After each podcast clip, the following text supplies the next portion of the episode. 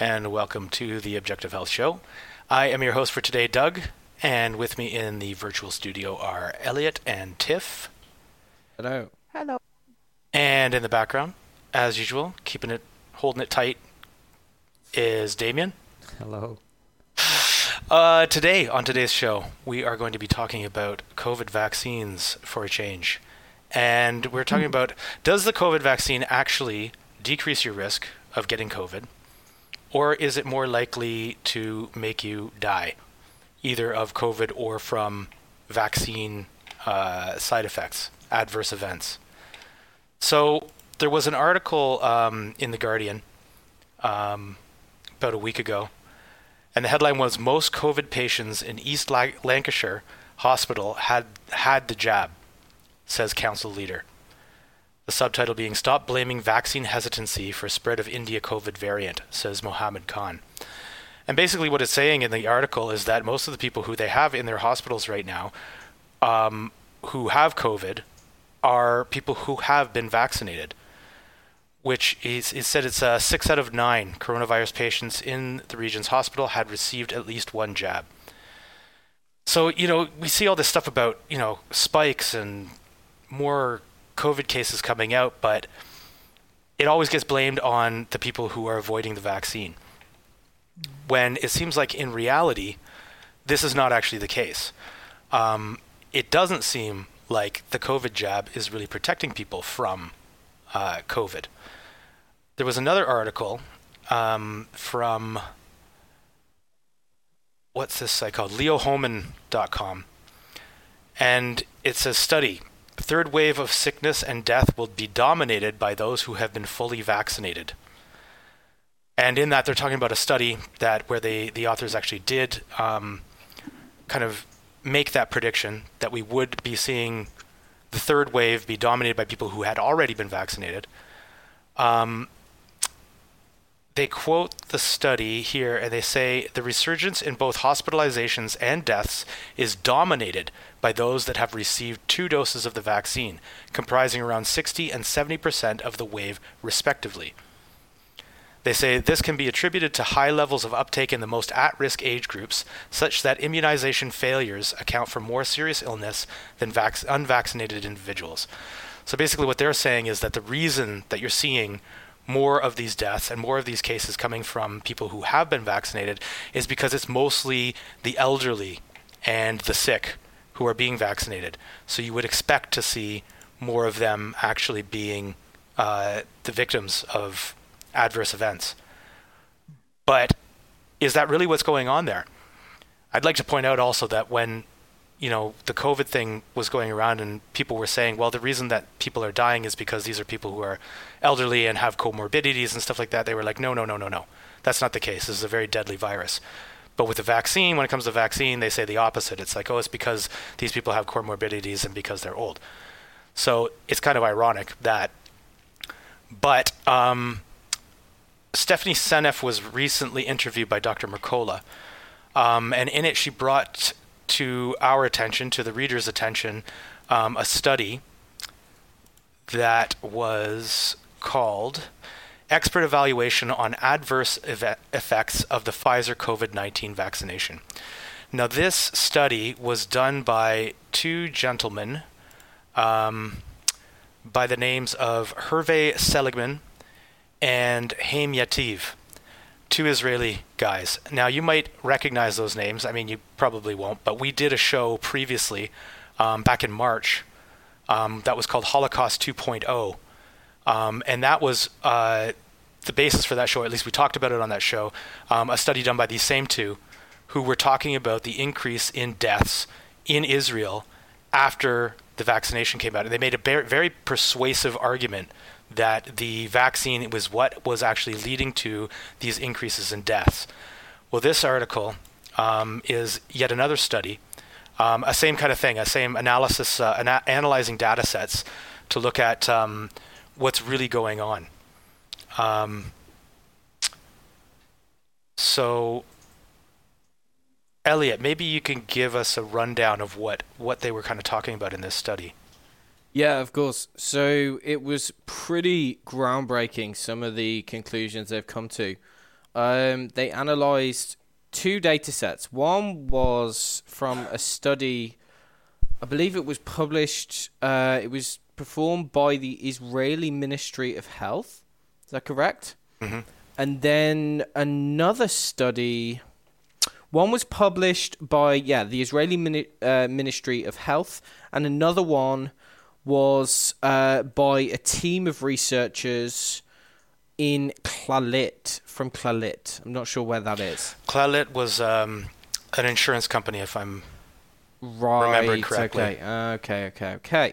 So they pulled together quite a lot of data, and overall, it's looking specifically at the mortality of individuals who have not had the vaccine, who've had the vaccine, how many people got COVID, how many people died of other causes within a certain time frame after receiving the vaccine and could theoretically be related to an adverse an, adverse event.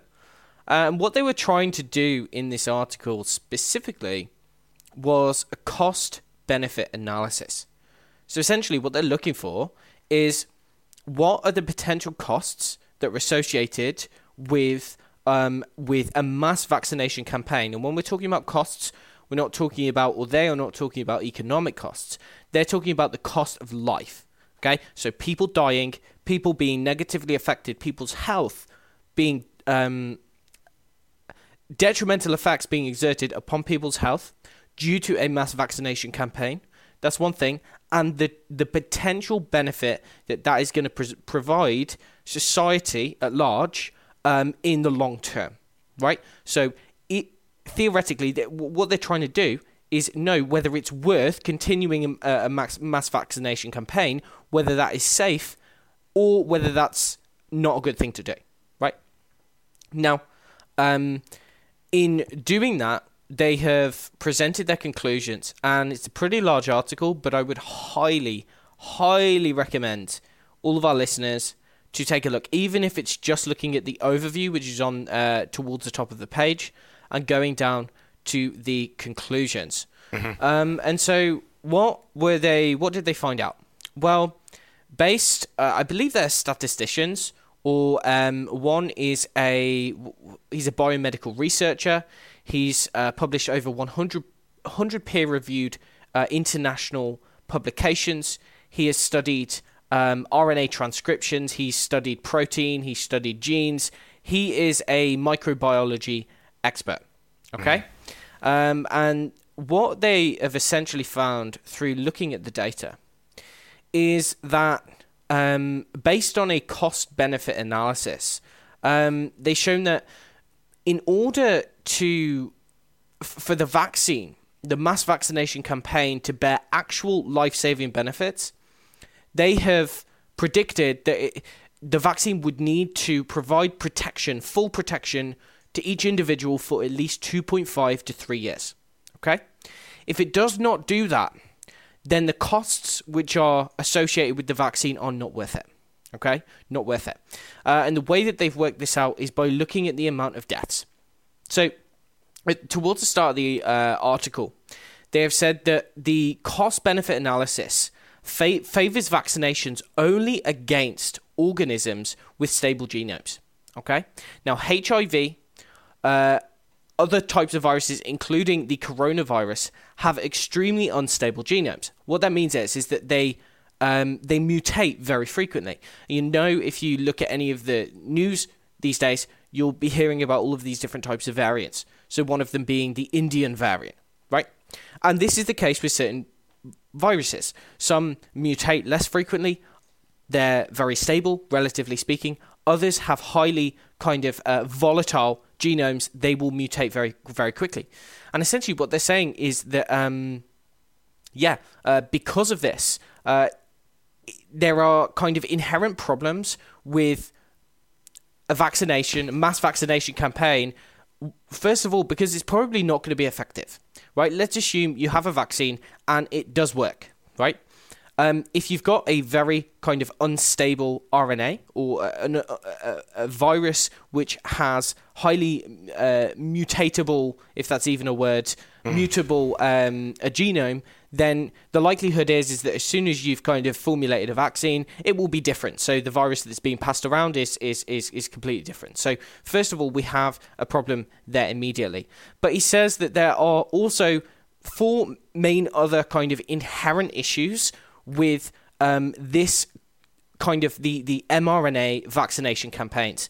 Uh, and so, first of all, we have the fact that when someone is administered the Pfizer or the Moderna vaccine, the mRNA vaccine, it causes a temporary weakening of the immune system. Um, the way that he describes it is that people who are vaccinated become fragile. And this means that they are, at least for a certain period of time, much more likely to develop any disease against which the immune system usually defends the body. What this means is it can be a virus, it can be a bacterial infection, but it can also be cancer. Okay? The similar kinds of cells are also involved in the destruction of cancer cells, tagging cancer cells, destroying cancer cells. And so immediately we have a theoretical basis by which um, if someone has uh, an mRNA vaccine and they come into contact with some other kind of pathogen, whether it be COVID 19, whether it be any other kind of virus, whether it be any kind of bacterial infection, they are statistically or they are theoretically way more likely to be susceptible to that. Okay, that's the first thing. Um, secondly, what we also have is that in the long term, uh, the antibodies which are made or which are induced by taking the mRNA vaccine can potentially be causing autoimmune reactions. Okay? Uh, and this is because the cells which are producing viral protein, uh, encoded by the RNA contained within the vaccine, it's essentially a blueprint, right? It's it's giving ourselves a blueprint so that we can make this foreign protein, this spike protein. And so the cells that generate the foreign spike protein, we can very easily develop autoimmune antibodies against those cells. Okay?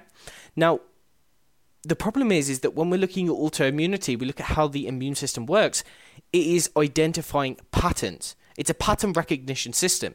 In fact, all antigens can be classified as either PAMPs or DAMPs. Okay, these are um, pathogen associated molecular patterns, damage associated molecular patterns, patterns. Okay, so this is one of the main ways by which food immune reactivity, if you've got you know antibodies against certain types of foods, this is the main reason or one of the main mechanisms by which food antibodies, eating foods which you have an immune reaction against, can trigger a systemic um, autoimmune um, disorder against your own tissue because sometimes the um, the ex- external uh, proteins that we're coming into contact with, whether it by be by food, whether it be the spike protein that we are generating from the mRNA vaccine, you see, these can look very similar to some of our own proteins. Okay? This is the thing is that when you have a, a, sequence of amino acids which looks very similar to a sequence of amino acids in, say, our myelin sheath or our um, pancreatic beta cells or our um, neurological tissue, any other any kind of tissue in the body, if it resembles it in any way, there is a, a high likelihood that our body can develop an autoimmune reaction against our own cells. Okay, so he says that due to this process, this is called molecular mimicry, because we're introducing this mRNA, because we're generating these antibodies against this spike protein, in some individuals, what we may find is that natural human proteins which resemble the viral protein may start to be attacked by our own immune system.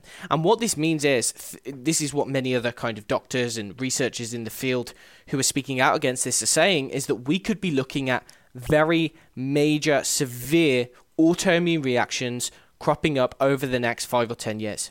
Okay? All kinds of things in people who do not have the ordinary risk factors, right? And so um, this is a very real possibility. Autoimmunity Oftentimes, it takes a long time to develop. It's not going to be immediate thing. What we have seen already is that some people getting the vaccine um, have developed strange autoimmune disorders against their own platelets, for instance. Mm-hmm. This is happening, um, but it's not necessarily going to be to be immediate. So this is something that there's not really been done any research on just yet, and this is one of the main concerns that he's bringing up. Is that this is the second reason why we should really be cautious about implementing a mass vaccination campaign. Thirdly, um, he said that mass vaccination might select select for vaccine-resistant viral variants, which likely, um, which could likely cause, or which could potentially cause catastrophic, catastrophic, catastrophic uh, effects, especially on people who are vaccinated. And that's, I think, primarily because um, if someone is vaccinated, they get this severe kind of weakening of their immune system for five or six weeks after having the vaccine, and yet there are kind of vaccine resistant strains going around. This is potentially going to make them a lot more susceptible. Now, finally, what he has said, and this is probably the most concerning thing in this entire paper, is he said that the RNA from vaccines will, in some cases, integrate into our chromosomes, into the chromosomes of people who have been vaccinated. Chromosomes are essentially the houses for our genes, okay, for our DNA. What this means is, is the RNA through uh, there is a, a, an, an enzyme which has been shown to have the capability to take um, retroviral RNA and incorporate it into human uh, in, into into chromosomes via uh, an RNA DNA reverse transcriptase uh, enzyme right? And so this is a possibility. Anyone says that this isn't a possibility, he cites uh, the 1976 Nobel Prize in Physiology. Um, which was basically showing that this could occur and was on this exact topic. So it is entirely possible that what might be happening is that we are taking this foreign RNA and we are incorporating this, and this is literally changing our genetic um, makeup, changing our genes. Now, how whether that will affect children or adults in different ways. We get to know how that will affect people's offspring, how that will affect people in utero, in the womb. Babies, we have absolutely no idea. Um, and this is one of the reasons why he's saying, like, this is probably a really bad idea at the moment because no one knows the answers to, to these questions. Okay? So, those are the four kind of primary reasons why he's saying that generally a mass vaccination campaign is is not much of a good idea. But then if we look at the actual statistical analysis, here is some of the things that they have found interestingly. So they've shown that for people who are above the age of 60, during the first 14 days after the first uh, dose of the vaccination, they are 14.6 times more likely to die than people who are unvaccinated. Okay? So we saw we've spoken about this on the show before. How in Israel, for instance, we had um, mass vaccination. All of a sudden, a bunch of those people were getting COVID. A bunch of those people were also dying. Now we're told that that is not meant to make sense because the COVID vaccine supposedly protects against COVID. Um, but what we see here is that, um, yeah, essentially these people, if you're above 60, you're 14 14.6 times uh, more likely to die than someone who did not receive the vaccine in the previous 14 days. So let that sink in. It's pretty bad, right? Kind of doing the opposite of what it's intended to, oddly enough. Exactly. Well, the um, vaccine manufacturers themselves don't even claim that the vaccines prevent COVID or stop the transmission of COVID. They say that their idea of success is if the symptoms decrease. Is death one of the symptoms? Because it's clearly not working. no, they're talking about like mild symptoms, like coughing, sneezing, that sort right. of thing. They don't really, and, and you know, they don't really advertise that you're 15 times more likely to get to die if you get yeah. the vaccine. That's not something that you really see on any of the adverts. Uh-huh. No, indeed, it's actually having the exact opposite effect. So it's f- from the other set of data that they analyzed, they showed that during the 21 day period between the two injections, um, the daily dax- daily vaccination, um, sorry, the daily vaccinated COVID 19 death rates are 11.65 times greater than for unvaccinated. This was specifically for people who were over the age of 60, who had been vaccinated, and who got COVID and who died right? So it is doing the exact opposite to what they say it's doing. Yeah. Right? So if you get these vaccines, you get the two vaccines, or you get the first vaccine, and in the 21 days between getting the second vaccine, first vaccine, and the second vaccine, you're 11.65 times um, more likely to die than someone who's not had that vaccine. I mean, how wrong could they be? Yeah. It's insane. Like, what on earth is going on? This vaccine is supposedly meant to protect people. Um, so, what they talk about is when they're looking at the adverse events. So, we've spoken about how essentially what is happening is is that when they have this vaccine, their immune system is tanking, right? So they're getting neutropenia, they're getting um, low lymphocytes, they're getting low levels of kind of systemic immune cells and whatnot. So they lose their defenses against um, against anything else that's going around or against COVID by the look of things. Um, but what they're also talking about is the adverse events that people can get from um, from the vaccine itself, right? So what we're looking at here is um, there was a section where they're talking about the difference between elderly and young people in, in vaccine reactions. So they're talking about the stronger the immune system that someone has, the less likely they are to develop COVID 19 symptoms, right? So, for example, if someone is you know, children basically don't get COVID. Mm-hmm. People are in, in, like below the age of 40 have a much less lower risk of getting COVID and getting any symptoms. But when you get above kind of 50, 60, 70, that is when the symptoms really are quite significant and some people are inevitably dying from that, right? So what they're saying is is that if you've got a really strong immune system, there's very little chance that you're ever going to get COVID, and if you do, you'll probably be fine. However, what they've shown is that statistically, the adverse reactions to vaccines tend to behave in the opposite way. Now, what this means is is that they are proportional to the strength of the immune system. This is because many adverse uh, effects which are associated with the vaccine are immune system overreaction, overreactions or hyperreactivity. So what this means is is that vaccine adverse events are statistically a lot more common in younger adults and in women. The exact opposite demographic to those who succumb to COVID, right? And so we got a bit of a, an issue here, right? People who are old, they're likely to get, or they're, they're likely to suffer the consequences of COVID, but people who are younger protected against it. But when we introduce vaccines, because the immune system is stronger in the younger ones, it means that they are more likely to succumb to serious side effects from vaccination. Right. Okay? And this is a little bit of a problem. They're talking about um, previous data coming in from VAERS, so the Vaccine Adverse Events Registry. Um, and they're looking at kind of all of the vaccines from the years 1990 to 2020. Um, and that they showed that the mortality due to adverse vaccine events is far greater for the very young than it is for the elderly even for traditional vaccines. So this is completely separate to um, to COVID. This is for for basically any any vaccine, right?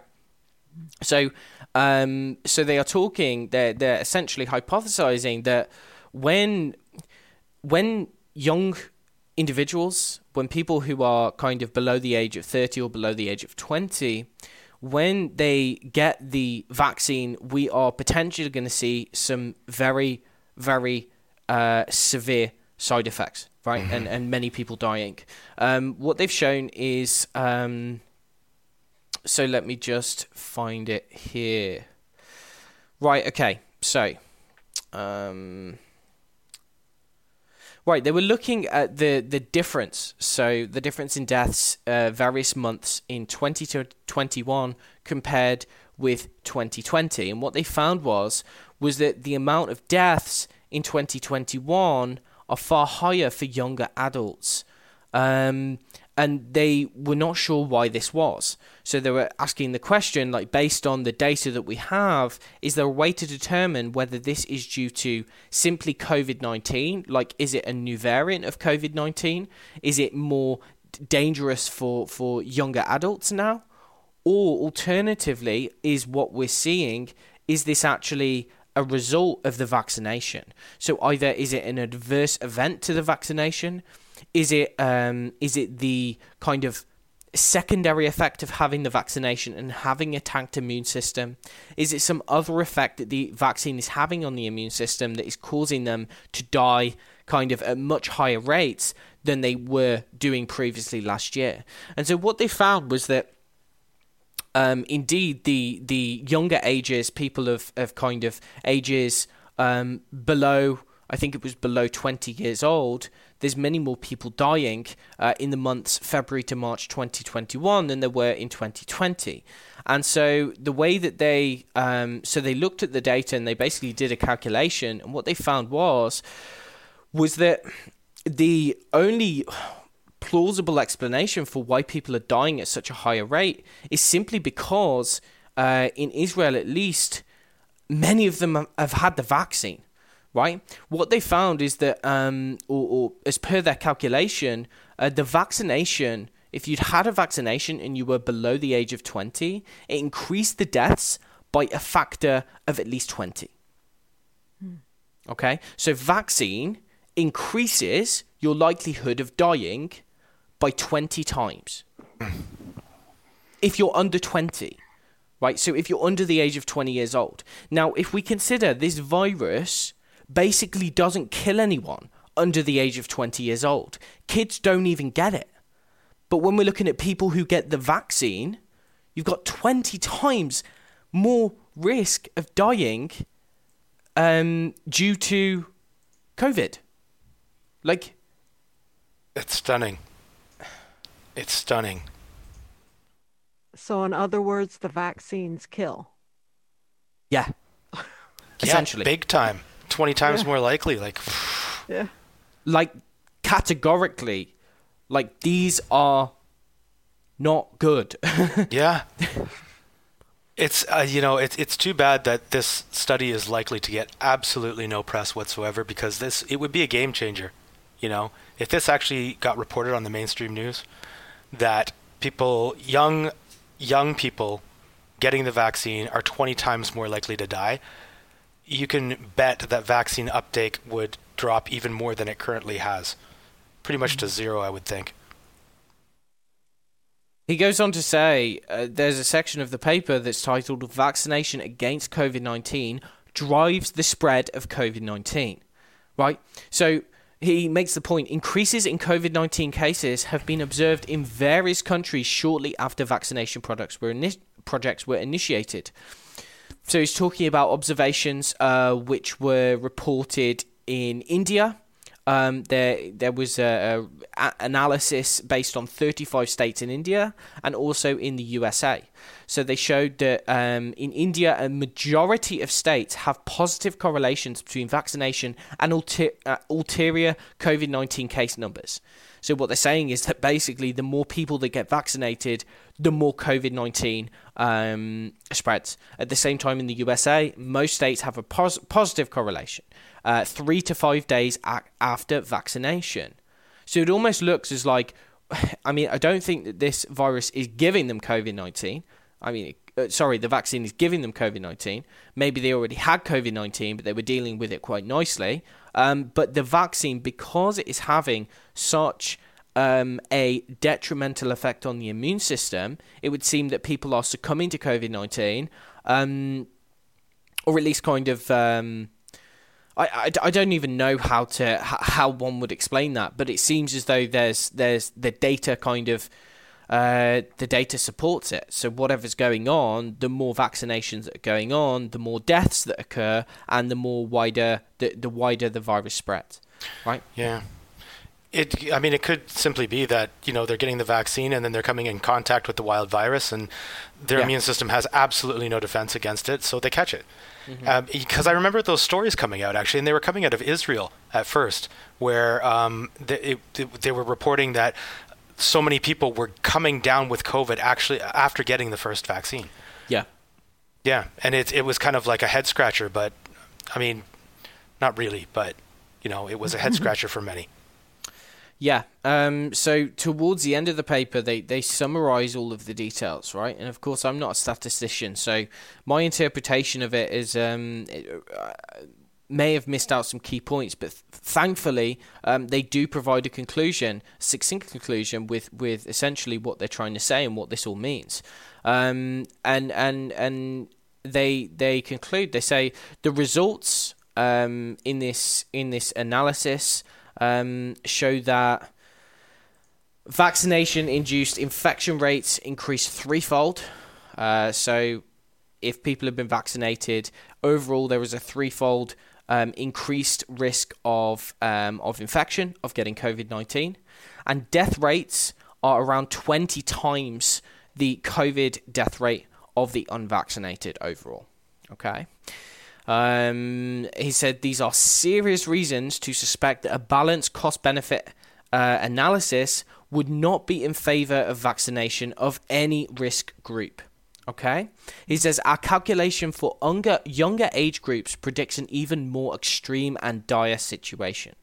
It is long known that vaccination is not cost effective against organisms or viruses with highly mutable genomes. RNA viruses, coronaviruses, and HIV included have the most mutable known genomes uh, known to man.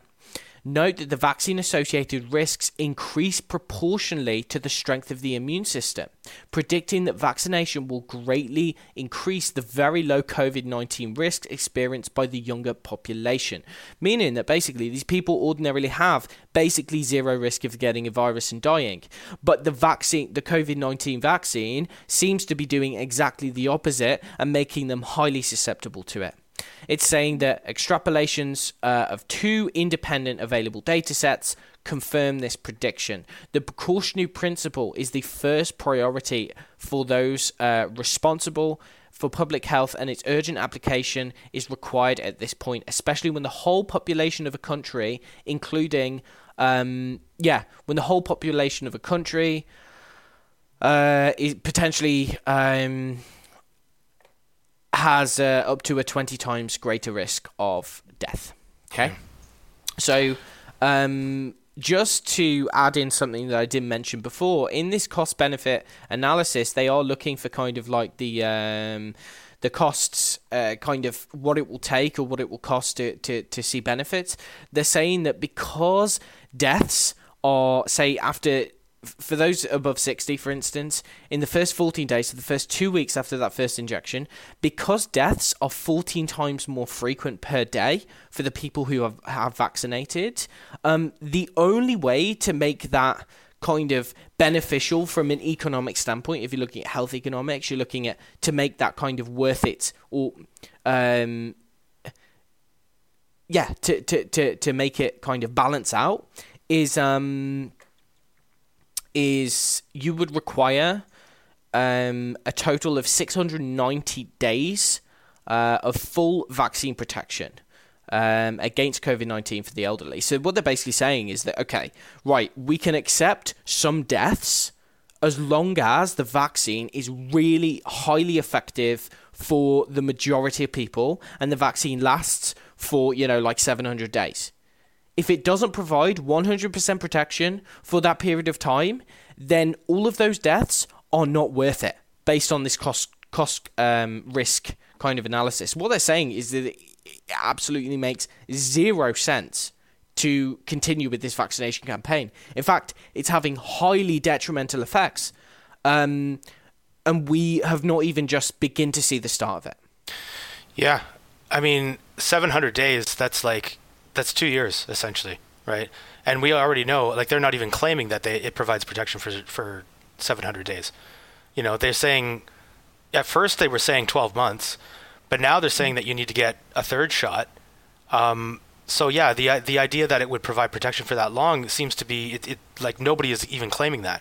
So it clearly is not worth it. I mean, even yeah. Well, the well the vaccine trials even be over by that time because right. they are still ongoing technically. Yeah, indeed, and and like the authors rightly point out, uh, they're talking about how a lot of this data was um, derived from the Israel Israel Ministry of Health, um, and what they're essentially uh, talking about is that the main financier for the study, or the main financier, or the main kind of funder for the Israeli Ministry of Health is Pfizer, right? so you've got a study which is done by an institution which receives most of its funding from the pharmaceutical company who makes the vaccine that they're studying. Secondly, the other study that they were looking at, well, that was basically done um, by 10 researchers, and of those 10 researchers, eight, eight were involved in other projects where they were receiving funding from Pfizer. So essentially, they're pointing out that, like, the, the this data, which was published, which is used as like uh, evidence that this that the vaccine is highly safe, what they've uh, essentially showed is that like the conclusions which were originally made about this data were not to be trusted because these mm-hmm. people are highly biased. They the large majority of them receive funding from the company who makes the vaccine that they're testing safety out on. Yeah. Right? So whether that's conscious or unconscious bias, it doesn't really matter. Like they should not be able to interpret that data. It should be done by people who are completely independent, yeah. non-biased. If you can achieve that, or the best that you can achieve um, in in that regard, and so that's what they've done, and that's one of the reasons why they took this data, reanalyzed it, and came to this conclusion because they are not in the pockets of big pharma. Right. So, right.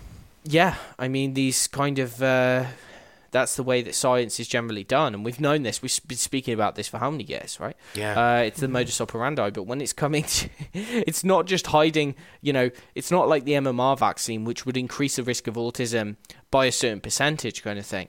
We're looking at mass vaccination, uh, potentially, you know, a, most of the entire population of the world. Mm-hmm. And we're not just talking about a two times increased risk of developing neurodevelopmental delay or kind of autism. We're talking about like 20 times the risk of death. Yeah. Mm-hmm. Like within five weeks of having the vaccine. Like this is serious stuff. Like really serious. Mm-hmm. It's unbelievable that they have managed to pull it off. Yeah. Yeah. It's kind of stunning. Well, the chances of this being reported on any mainstream outlet is practically nil. Yeah. Because they do such a great job of shilling for the powers that be. Mm-hmm. I mean, I can't believe that people actually still watch television and actually base their lives on the media's recommendations. Yeah. But yeah, this won't be talked about, as so many other important studies concerning this have not been talked about in the mainstream. Well, even one part of this study that, that I actually found quite interesting is one of his recommendations is that people who do get vaccinated should be isolating themselves, locked down essentially, for five weeks. Um, because during that time period, their immune system is much weaker and they have a much greater chance of uh, contracting COVID or any other disease for that matter. So that this, you know, even if that piece of information got out there, like that's kind of important. You know that that should get out to the public. People should know that um, that this is something that that you know they, that could help protect them. But even that piece of information, that that's not going to get out. They would never say that because nobody's going to, you know, that would drive people away from getting vaccinated. Nobody wants to lock down for that long. Exactly. And it's I was also very surprised. I guess not so surprised because I've seen it play out and I've spoken to many parents whose children have, have been through this. Um, but this this kind of inverse correlation with with age, right? So, as in the older you are, the less likely you are to react to to vaccinations having adverse events. But the younger you are, as in the more robust your immune system, the data really supports the idea that these are the people who are most likely to to develop adverse events from the vaccine, right?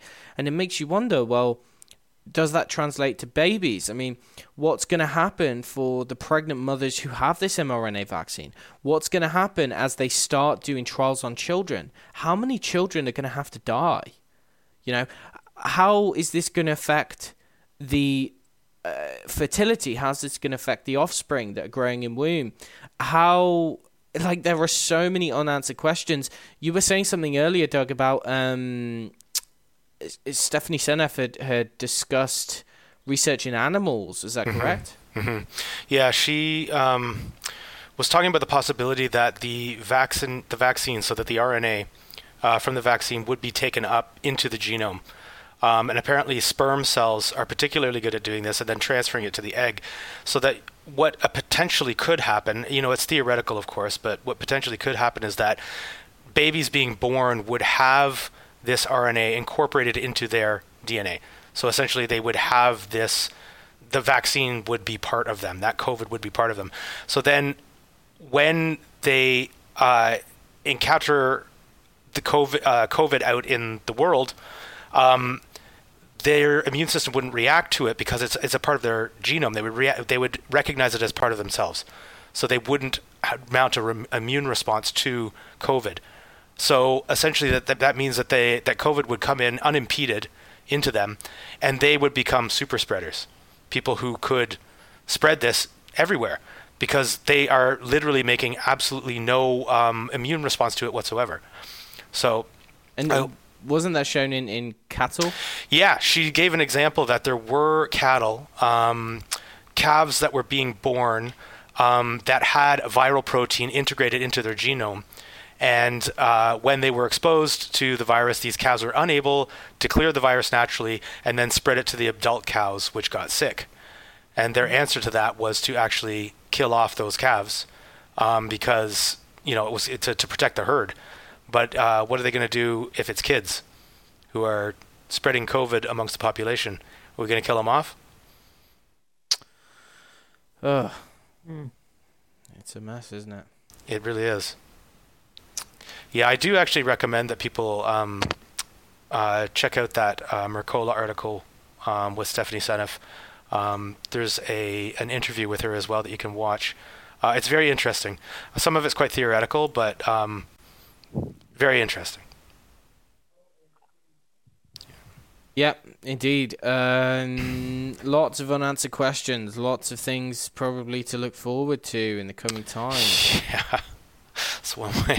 Sit back and enjoy the show, folks. Although there's not probably yeah. not much to enjoy. Yeah. Yeah. Yeah, I think at this point all we can do is just wait and see what's going to happen because nobody knows really. That's true. Nobody knows. Yeah. Well, we've been talking about this for how many years? we've been talking about something like this happening. We weren't sure exactly what it would be, but uh, yeah, something dark this way comes, kind of thing. Something wicked this way comes. Mm-hmm. Uh, I don't think anyone could anticipate this, but it seems as though if there's anything that has the capability to uh, to wipe out a significant chunk of the population, this vaccine is, is, is looking like a pretty good candidate at the moment. It's true. Yeah, it's true. Well, so the vaccine is COVID. COVID is not COVID, but the vaccine is COVID. Vaccine yeah. is the COVID they've been warning us about. yeah, it seems that way. That's the thing. and the vaccinated are the most susceptible to it.